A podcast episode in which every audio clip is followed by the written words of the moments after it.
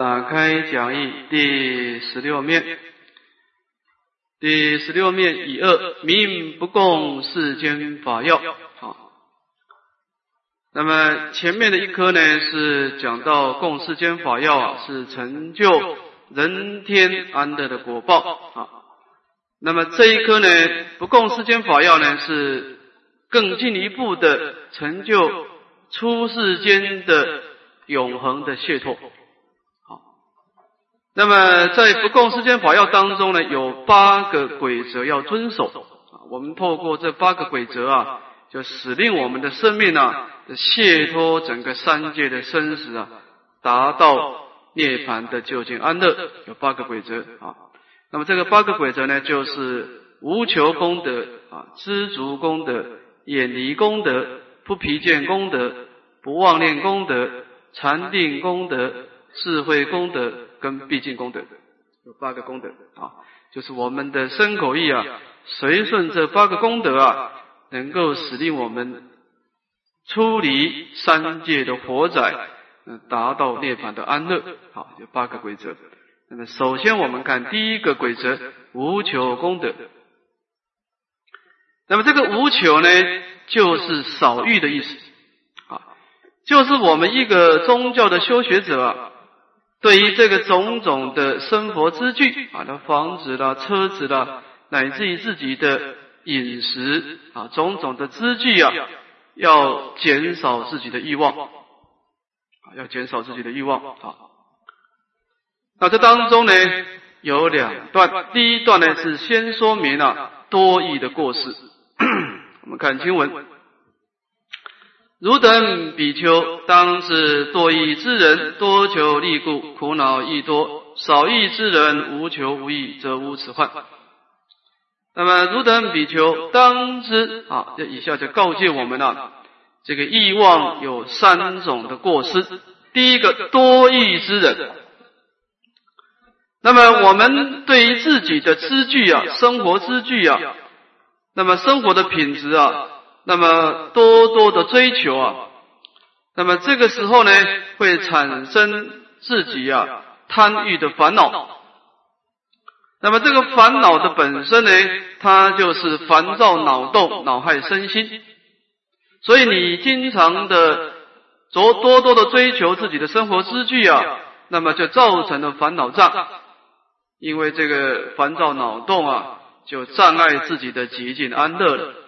这第一个烦恼障，第二个多求利故。那么你的欲望啊，被你一次一次的放纵以后呢，这个欲望就增长广大。那么这个时候就容易造罪业。欲望大的人啊，他就容易造这些杀盗淫妄的罪业，因为他没办法满足了，那么只好去造罪业来满足他的欲望了。那么这个多求利故呢，等于是一个业障，就是造了罪业以后呢，这个罪业就障碍自己的安乐。第三个苦恼益多，这个苦恼益多呢，我一道是说是叫暴障啊。那么由前面的罪业呢，就会招感当来痛苦的果报。那么这个就是暴障啊。所以多益之人是烦恼障，多求利故是业障，苦恼益多是暴障。那么反过来呢？少欲之人，无求无益，则无此患。那么一个人能够在生命当中啊，减少自己的生活之具啊，内心安住在无求无益啊，抱着一种随顺因缘的态度啊，那么就没有这种三障的过失。那么这段在偶一大师的开示当中呢，他只说明说啊，这个一切的痛苦啊。是从贪欲引生的，就是爱是苦本。啊，我在世的时候，佛陀曾经问一个比丘说，说是如果有人啊打破了你的钵，你的心情是怎么样？这比丘说，我打破我的钵，我的心很苦恼的啊。那么佛陀说啊，比丘啊，你看前面的那块森林啊。有人在偷砍树木啊！你看到这个树木被砍掉，你是什么心情？比丘说：“我看到没什么心情。那么为什么同样的东西被破坏，我们对波会产生痛苦呢？佛陀说啊，因为我们对波有爱着的心情。哎，这个人是我的亲属，所以我对他有爱着，所以他的行动就会带给我痛苦。那么反过来，陌生人，我们看到陌生人一些非法的行为，我们不会有痛苦啊。就是这个人就是有爱着的差别啊。那么我们对于知具种种的爱着呢，这个时候啊，我们的痛苦就多了啊，是这个意思啊。那么这说明了多欲会带动种种的痛苦啊。再看第二段，说明少欲的功德。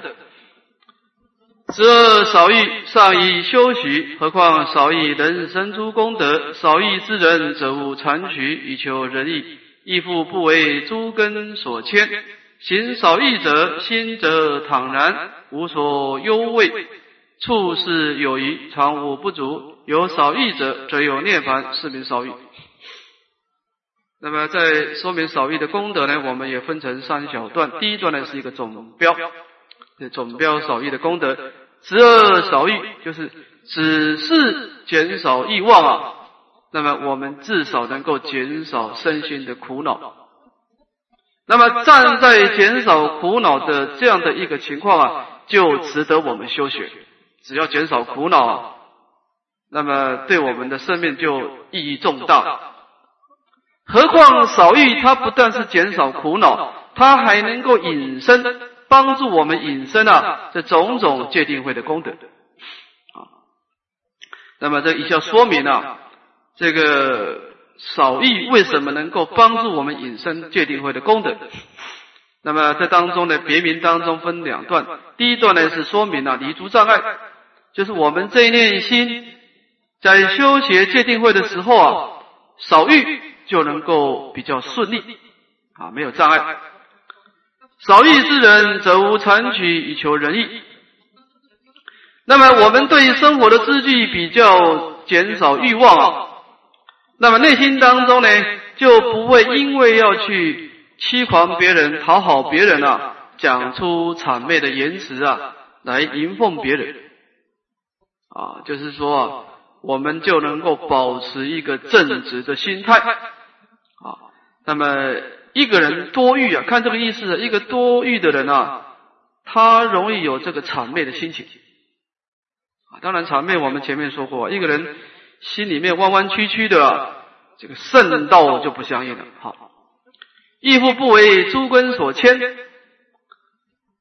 那么这个诸根指的是眼耳鼻舌身意的六根呢啊。那么有些人六根呢很难静下来。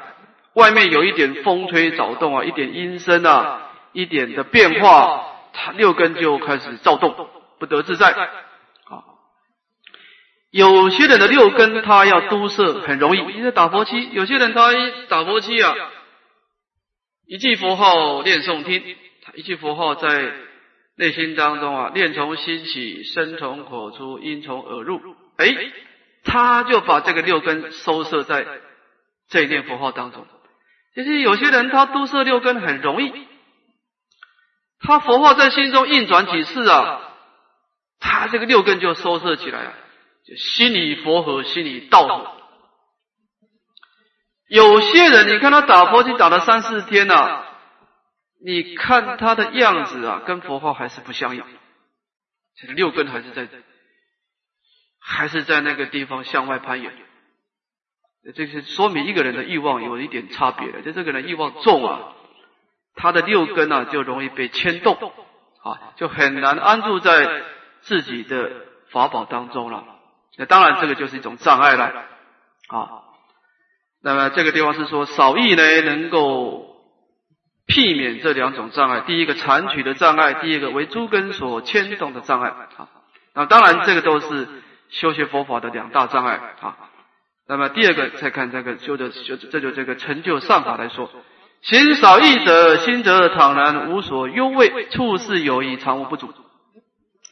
一个人对自己的生活之具啊少欲，那么他内心当中呢就没有得失的心情啊，有也好，没有也好啊，内心啊坦荡荡啊，没有这种忧愁部位的心情，他不会因为知具的有物感到忧愁不畏。那么遇到一切的事情呢，都感到有剩余啊，感到非常的满足，而没有不足的情况。他觉得什么事情都非常满足啊。那么心中离足不畏，而而表现一种坦荡的样子啊。那么第三段总结了：有少欲者，则有涅槃，是名少欲。那么换句话说呢，一个人要追求涅槃呢，他第一个要求啊，就是要减少自己的对生活之具的欲望啊，这是成就涅槃的第一个基础。这个事情啊，我们今天是一个异界的果报体，异界的色受想行识。所以我们不能够说没有欲望，我们有一些饮食的欲望，还有睡眠的欲望，有种种吃具的欲望哈。我这个地方意思就是说，你要减少到最低了啊，这样子是随顺于涅槃。这个事情呢，我们应该是从另外一个角度来看哈，就是说。就是你今天不从事宗教的修学，那么一般人当然他就没有所谓的克制欲望这件事了。就是他有十分的福报，他就享受十分的福报；他有九分的福报，就享受九分的福报。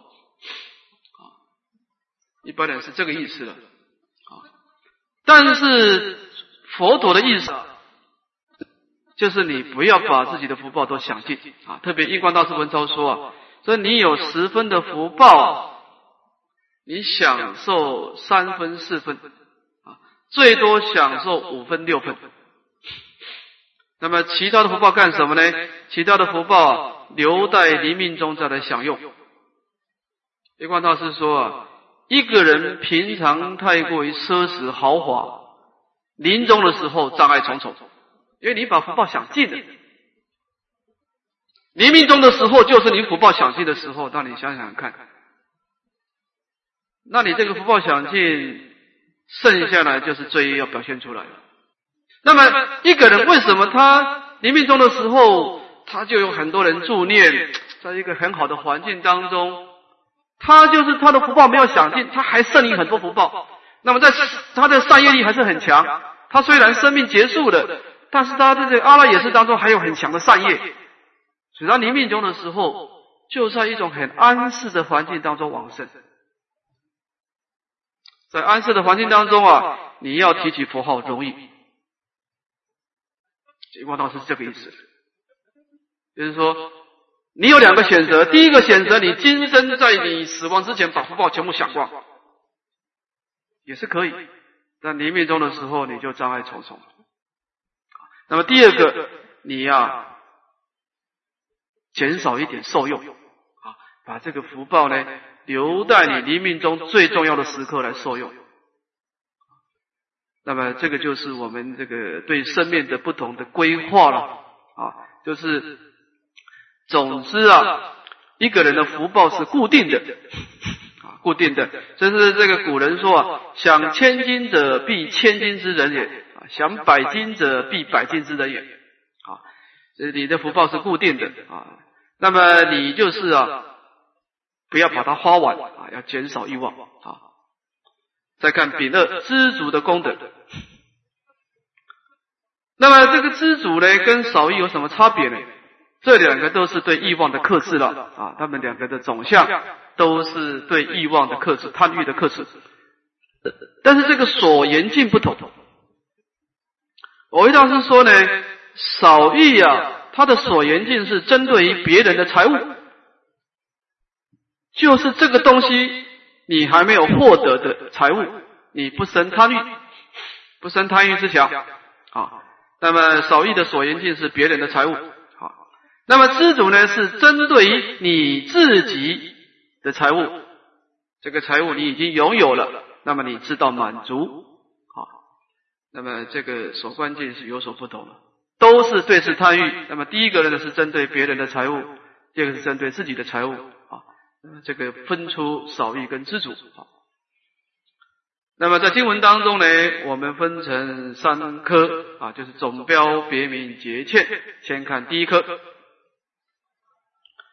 汝等比丘，若以脱诸苦恼，当观知足，知足之法，即是富乐安稳之处。好，那么汝等比丘，我们如果说要卸脱内心的苦恼，应该怎么办呢？要安住在知足之法啊，对你已经拥有的知具啊，感到满足。为什么呢？因为知足之法是。富乐安稳之处是一个富乐之处，是使令我们身心安稳之处啊！就是你能够知足啊，你的生命就是安住在富乐、安住在安稳的处所。那么这段是赞叹这个知足的功德了。那么这一下呢，有两段的别名啊，把它做一个知足跟不知足的一个比较。知足之人虽我地上有为安乐，不知足者虽处天堂亦不称力。那么，就着我们正报的色身的受用，就是说呢，我们如果知道满足啊，虽然我们的身体睡在地上，这么一个贫贱的知具啊。那么，由于我们知足的关系呢，内心会还是感到安乐。反过来，我们不知足呢，虽然我们色身是安住在这种天堂的知具啊，美好的知具啊，我们也感到不满意啊。所以，一个人的安乐跟满意啊，看样子是跟外界没有关系的啊，是跟内心为主宰，心为业主啊。不知足者虽富而贫，知足之人虽贫而富啊。所以一一个人不知道知足啊，虽然你外在的知具非常的丰足啊，但是你内心总是觉得不足，总觉得自己很贫穷，应该再去追求什么才好？那么知足之人呢？虽然外在的知具别人看起来是非常的贫乏，但是他内心感到非常的富足，他觉得他已经非常的足够了。好，那么这个是就着医报的字句的受用来分别好。我们看总结，不知足者常为无意所牵，为知足者之所怜悯，是不应知足。这个不知足的人呢，他的生命啊，很容易被外在的色身香味触这个五尘的境界所牵动啊，就是说呢。他这个人很容易向外攀岩了啊，那么因为他不知足了，只好去向外追求。那么知足者呢，为知足者之所怜悯，因为他经常感到不足了，就感到痛苦了。那么就知足者就对他的苦恼感到怜悯了啊，是名知足啊。这个知足这段经文，我们读起来啊。我们有一个感觉，就是说，我们讲这个受用，这个受啊，就是我们这个明了的心事啊，跟外在的境界接触的时候啊，会产生一种感受。这个感受有五种感受，有苦、乐、忧、喜、舍这五种感受。那么这五种感受呢，在唯识学啊，把这个苦乐的感受判作身受，就是外表的感官系统的这个前五式的感受叫身受，是苦乐感受。那么第二种是第六意识的分别心引申的，叫做心受，就是忧跟喜。好，那么文士学的意思就是说呢，这个前五世的感受啊。它本身是不带明眼的这种直觉，就是说，你的思绪稍微差一点，当然你会有痛苦的感受，但这种感受是短暂的，因为前五世的感受只能够言现在，不能言过去，不能言未来，而且前五世不能安立明眼，他不能有思想，好，所以前五世的感受是比较薄弱的，所以外在的知具。对我们内心的感受是影响比较比较间接的。那么从唯识的角度呢，我们一个人的感受最强烈的是心受，就第六意识，它所产生的忧跟喜。因为第六意识能够言过去、现在、未来，能够安立名言，它能够创造广大的思想，所以它的影响是绵延不断的。我们举一个例子，比如说你今天刚刚做完功课，哎，刚打打完佛七，刚拜拜完一部八十八佛，内心当中啊法喜充满。这个时候你从佛堂出来啊。你的第六意识呢，安住在这个三宝的功德境界啊，内心有这种喜法喜的感受。那么这个时候，就算这个外在的知具稍微差一点啊，因为你内心快乐啊，你还是快乐。那么反过来说呢，如果你心中啊第六意识有障碍啊，心有千千结。你就算吃再好的东西啊，你你这个眼睛看再看再好的颜色，你还是不快乐。所以这个第六意识的感受啊，它引导的整个前五识的感受。因为前五识的感受只是一个一时的刺激而已，但第六意识的感受在你的心中啊，会相续不断。那么当然，你说我希望得到快乐。我希望离开痛苦，但是我们一直没有把离痛苦跟快乐的这个关键点找到。当然，前生的业力、善业、恶业所创造的外在的知具，它是一个助眼，它会影响你前五世的感受。但是这个地方的重点在第六意识，就是你想离苦得乐，你一定要感到知足。你一个人五千块，我说我身上有五千块，我有五千块的受用，哎，五千块有一五千块快乐的方式。你身上有一万块，一万块有一万块快乐的方式。你要是不得不感到知足啊，你身上五千块、一万块、十万块、一百万块，你都不会得到快乐，因为你没有把这个快乐的重点抓到。就是快乐有一个门，那个门你没有进去。所以你说我这个出家人一个月才赚三千块，三千块有三千块的安乐方式，这个意思。所以这个外在的知具啊，它对你的快乐痛苦啊，其实它的影响不大，它只是一时的刺激。但是重重点就是你能够知足。所以在这个地方讲嘛，你的身体在地上。你知道知足，你还是快乐；你不知足，你在天堂上，你还是不快乐，因为你没有掌握到快乐的根源在哪里。快乐的根源在第六意识的思想，这个地方是重点啊。那么这个地方等于是佛陀的智慧。当然，佛陀要不讲，我们也就不知道了。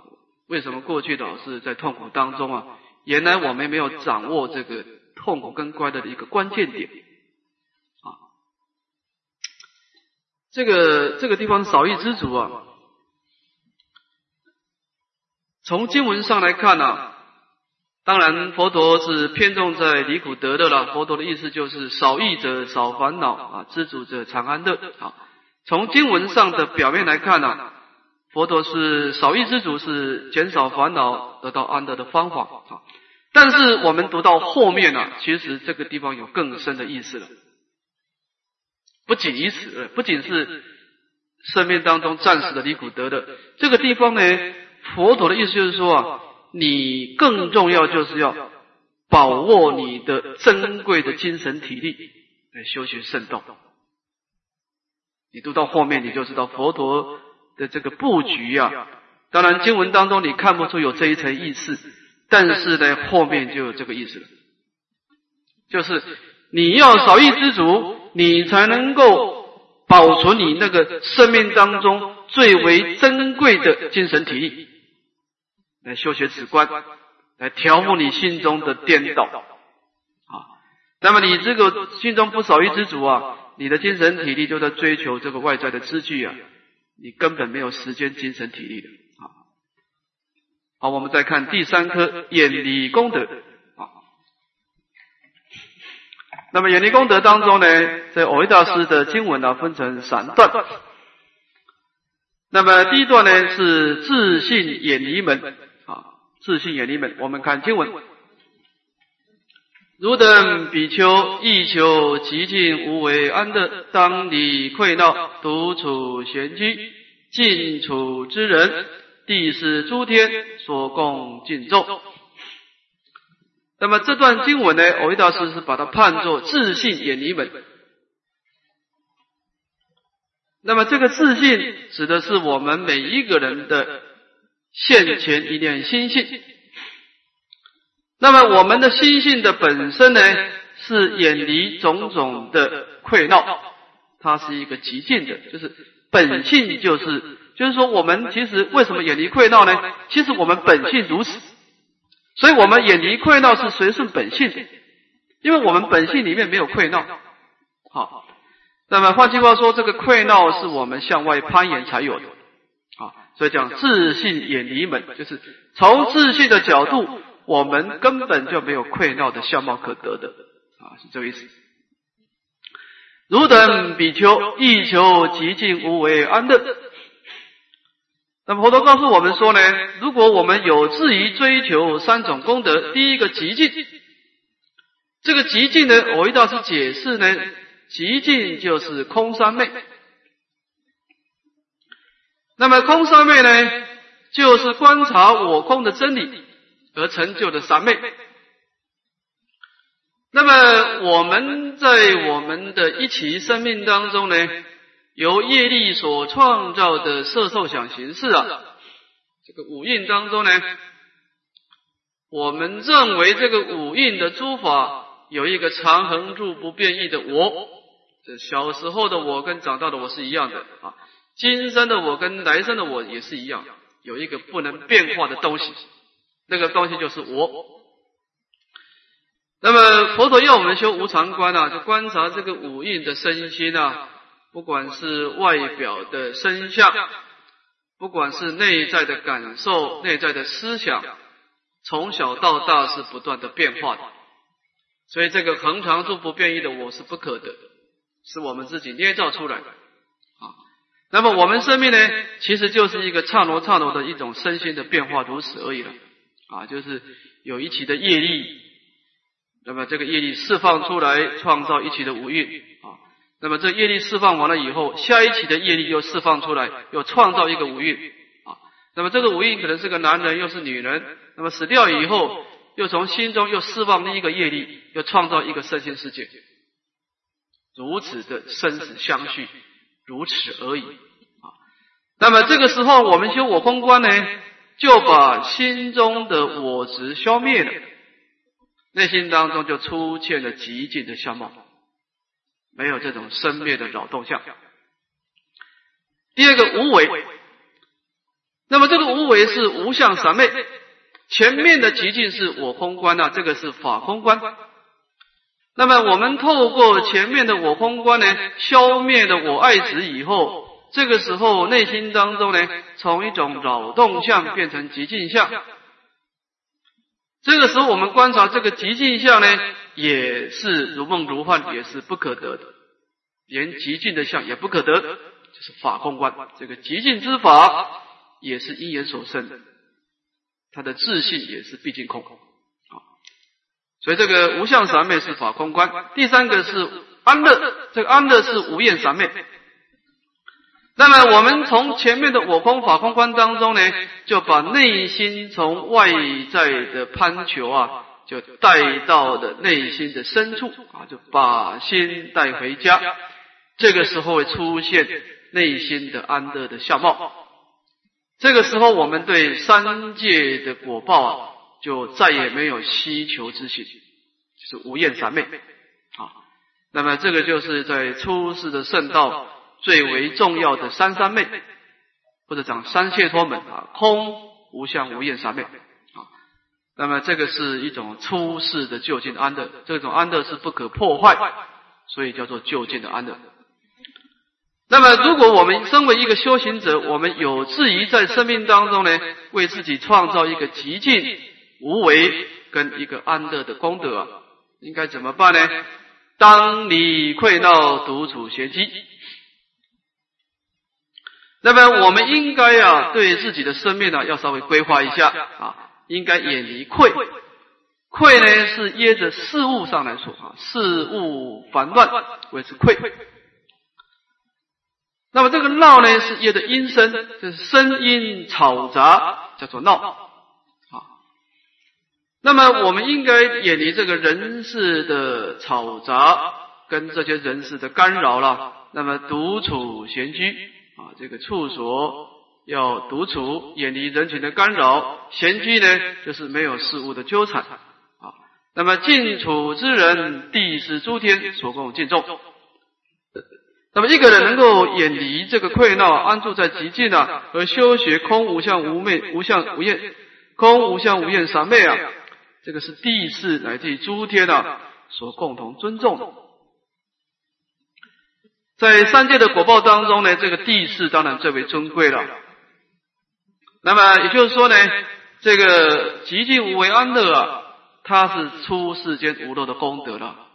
这个是地世所没有的。地世你享受的一些人间的快乐，但是饶如千般快乐，无常终是到来。这个快乐不能当你的就近依止处，总有一天你会失坏啊。但是这个极静无为安乐得到以后，永远不会失掉。所以这个地世啊，对这个功德特别尊重。赞叹啊！那当然，你要得到极静无为安乐的全方便啊，要远离溃闹啊。那么再看第二段，修习远离门啊。前面是讲到这个这个溃闹所引申的功德啊，自信远离门。这个地方是讲如何修学呢？啊，修习远离门。是故当舍己众他众，空处空闲独处，思灭苦本。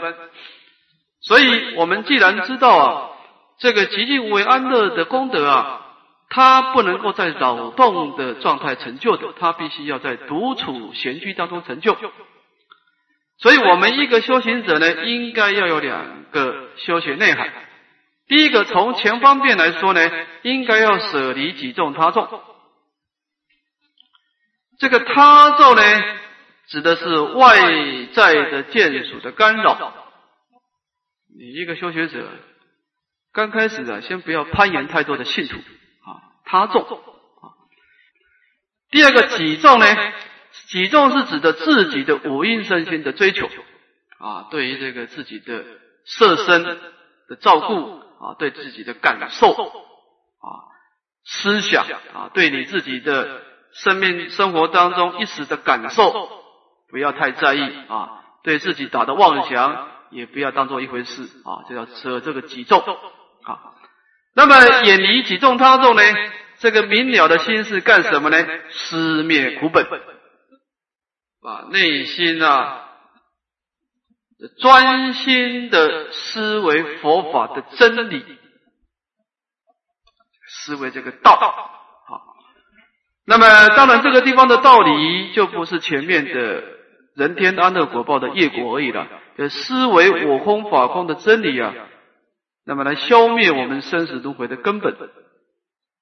好，那么这个地方等于是说明修习这个这个溃闹的一个方法啊，先远离己众他众，然后呢正修呢思灭苦本。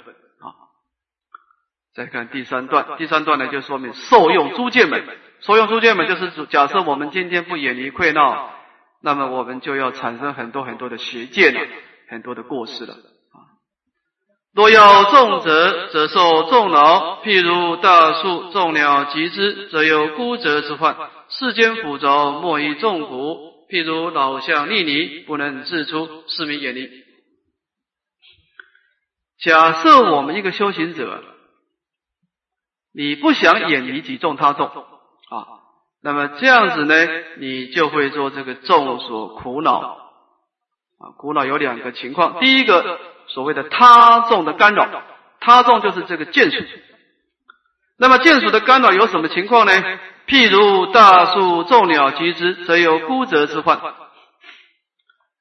就说啊你这个一个大树啊，就是你这个是一个功德的有有界定会功德的人啊，你这个树能够庇应很多人，但是你没有适当的远离他众啊，这众鸟集之，有太多的鸟啊，这个就站在你这个树上啊，结果你这个树就枯折了，就是你要应付太多信徒了，你的心思啊攀求散乱了。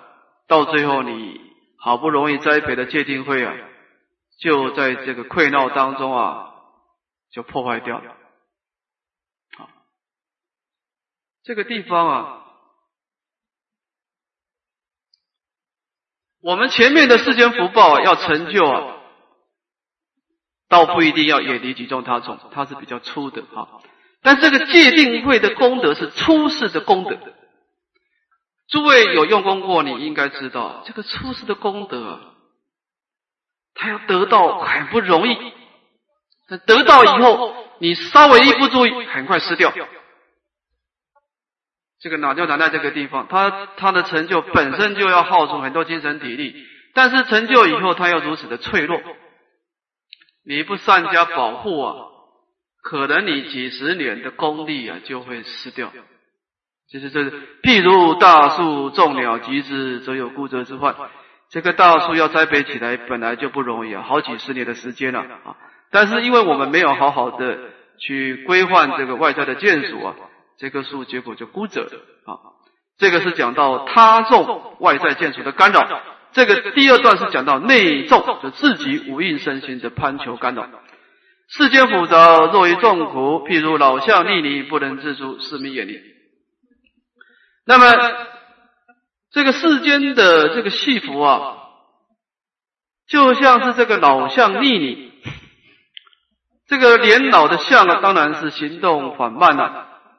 这个地方是比喻我们初学之人啊，本来就是障深慧浅，我们关照的智慧非常薄弱，而情执又特别的深重，就像一个老象。要前进呢，本来就很困难了，因为你关会薄弱，情执内心深处的情执的种子又很深深深重。那么这个不幸的是，老象又掉到这个泥泥泥当中。那么你又不把这个五蕴的身心适当的收摄啊，那么整天就是在这个人世的是非当中去打转了。结果就是不能自出了，因为这个相本来就没什么力量啊。那你又不走在干净的地方啊，一定要走在这个污泥的当中啊。那么这样子呢，你就很难从障碍中解脱出来。这就是佛陀之所以要我们远离的一个主要因素了。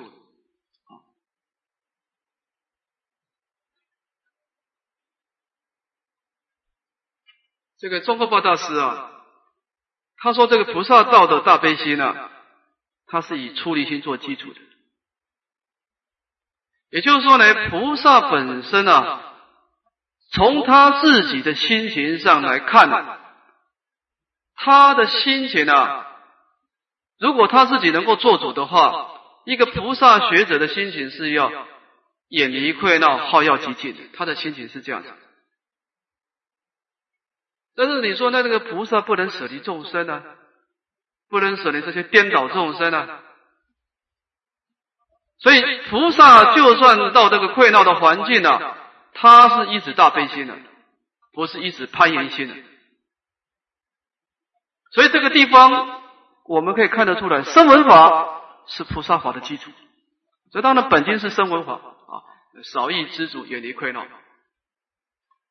但是如果你没有经过远离溃闹的这个这个过程啊，你直接发动你的大悲心啊，这个大悲心恐怕是会夹带攀缘性的杂染，这就会有问题，就容易有过失了。那么心为业主嘛，你内心当中有问题呀，你所创造的一切业都有问题。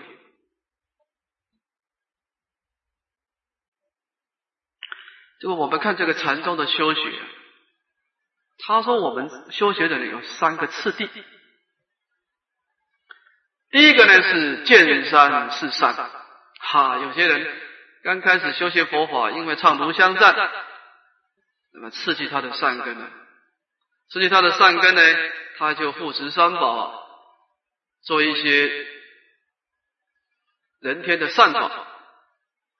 呃，这个时候他的内心啊，跟以前也没有什么多大的差别，啊，那么这个时候是见山是善，他以前看到这个是什么事情，就是什么事情，但是他内心当中呢，对三宝基本上有欢喜心，啊，那么当然，如果我们对于我们宗教的修学仅止于此，那也就罢了，啊，如果我们想进步，就到第二个阶段了，见山不是善。哎，你看这个人个性就有点奇怪了，开始远离溃闹了。啊，这不再跟别人往来了，内心当中开始回光返照了，把这个向外攀岩的六根呢收摄回来，专心的思维佛法的道理。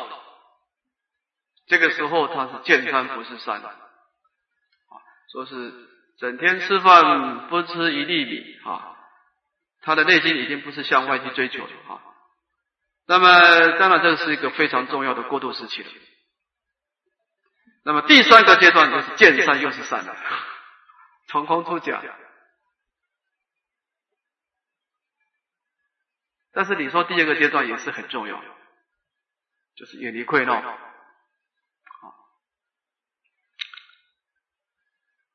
如果我们一个一个一一个一个菩萨学者，你说你一个出家人。刚出家没多久就去度众生，这可能会会有问题。就是你没有经过大洗一番啊，你整个身心世界啊，对真理的观察没有很透彻的圣解，你行菩萨道的时候，可能就会有过失出现。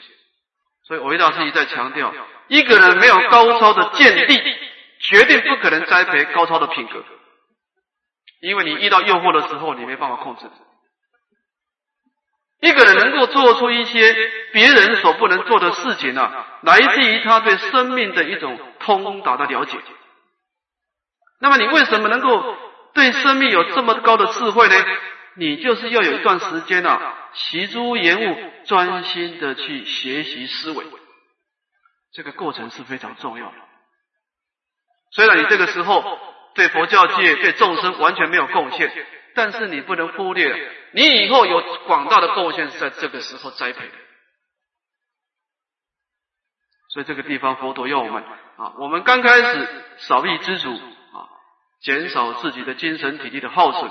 第三个远离溃闹啊，那么当然，他这个地方从出世间的功德来说，他的憎恨是禅定跟智慧，但是你这个前方便如果有问题啊，你后面的功德就没办法升起啊。我们先讲到这个地方啊，那么后面还有这个五条啊五条的这个出世的规范，我们下次再先说。向下文长负债来日，下。